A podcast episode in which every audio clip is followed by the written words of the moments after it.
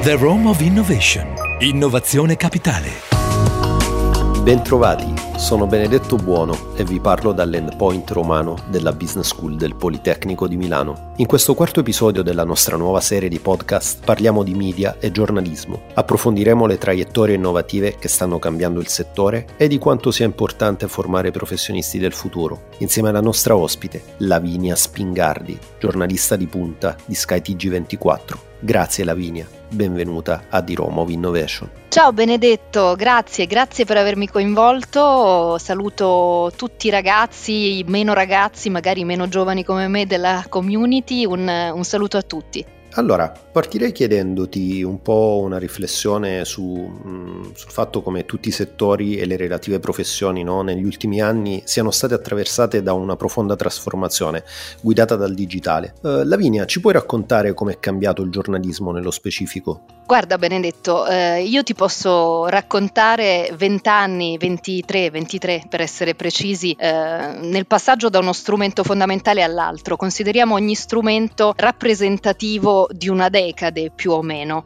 E ovviamente il punto di osservazione che vi restituisco è quello eh, della nascita di un canale all news su modello della CNN per intenderci, che quando arriva eh, in Italia con Sky, è il 2003, non ha eh, competitor. Poi dopo arriveranno tutti gli altri, quelli che conosciamo, ma la prima vera pietra nel nostro paese è quella che è stata messa proprio eh, dai nostri cugini della britannica Sky News, quindi stile anglosassone, asciutto, molto diverso dal nostro modo eh, di fare giornalismo eh, film lì. Eh, noi insomma siamo sempre molto critici con il nostro paese, forse troppo, però eh, è a volte un paese pigro, storicamente resistente al cambiamento, eh, alle differenze, eh, all'innovazione rispetto per esempio invece alla velocità dei paesi anglosassoni che sono più dinamici di noi, più fluidi, soprattutto per quel che riguarda appunto eh, l'utilizzo dei nuovi strumenti. Allora, mi chiedevi degli strumenti, fine anni 90, montaggio ovviamente si fa in analogico, che vuol dire cassette,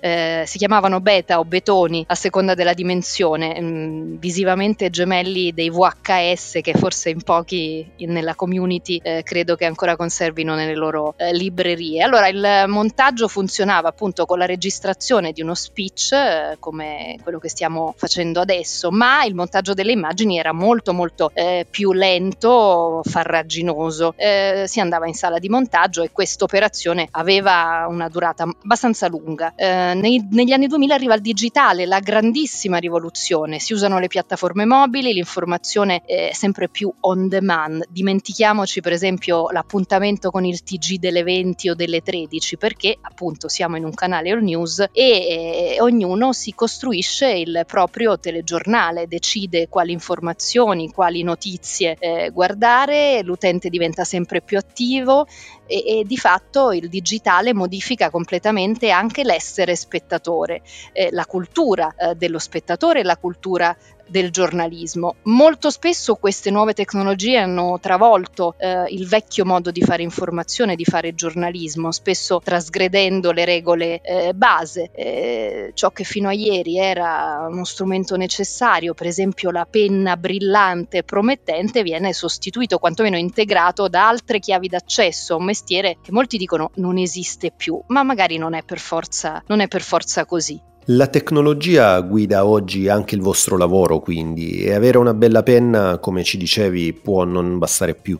Quali skill ricercano oggi maggiormente le aziende attive nel settore media? Ecco Benedetto, esattamente quello che ti dicevo prima. Sembra un po' oggi un'immagine anacronistica, romantica, desueta, no? quella della penna brillante. Eppure secondo me non lo è affatto, perché eh, avere una bella penna significa avere un'ottima capacità oratoria, significa eh, possedere un giusto registro narrativo, fa parte di un'attitudine che attraversa non solo la parola scritta, ma la parola in tutte le sue eh, declinazioni. Benedetto, una bella penna è un tweet geniale, quello che oggi si trasforma in un tweet geniale, quindi resta secondo me fondamentale saperlo usare. Ho sempre pensato che la scelta eh, precisa di una parola rispetto a un'altra sia ciò che determina un un bel concetto espresso appunto in scrittura eh, o appunto solo anche in racconto, in narrazione.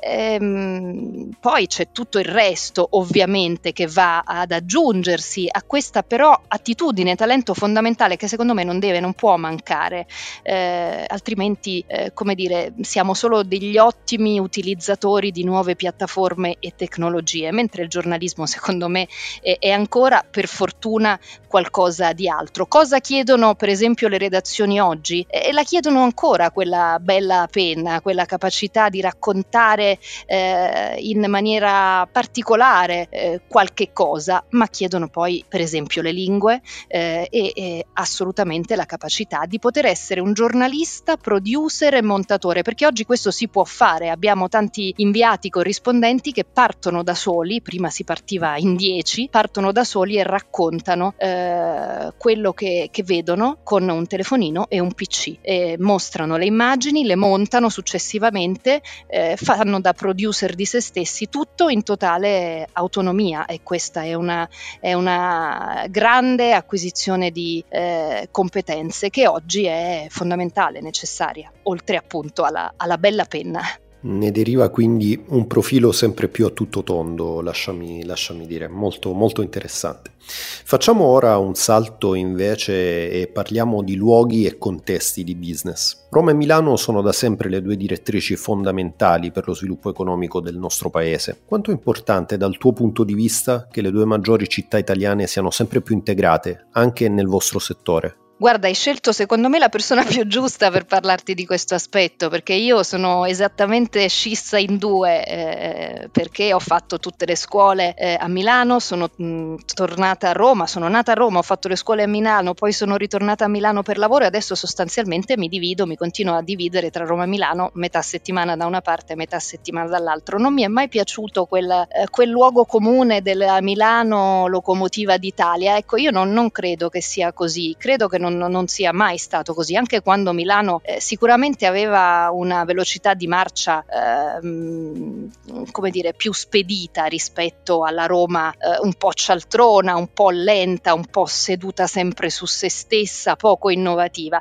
Io credo che ci sia uh, bisogno di, di, di, entrambe le direzioni di marcia, di entrambe le locomotive, ma lo vedo eh, adesso che Roma sta in qualche modo anche accelerando se stessa, si sta un po' risvegliando uscendo da quel torpore che ha contraddistinto la sua storia negli ultimi 20-30 anni, sta un po' recuperando terreno e credo che l'una abbia assolutamente bisogno eh, dell'altra, sono complementari, sono diverse, ma sono entrambe necessarie per trainare questo paese, perché quello che riusciamo a fare a Milano in un modo diverso sicuramente riusciamo a farlo anche a Roma, cambiando un po' registro e cogliendo tutte quelle attitudini che solo Roma ha, che sono fondamentali fondamentali per il nostro lavoro, ma non credo solo per il nostro. Sono assolutamente d'accordo con te, Lavinia. Eh, passiamo adesso invece a una domanda un pochino più intima. Uh, ti voglio chiedere se avessi modo di parlare alla Lavinia di inizio carriera, quali sono i consigli che le daresti per affrontare al meglio un percorso di successo nel vostro settore? Guarda, intanto gliene darei tantissimi di consigli, non solo per il lavoro, perché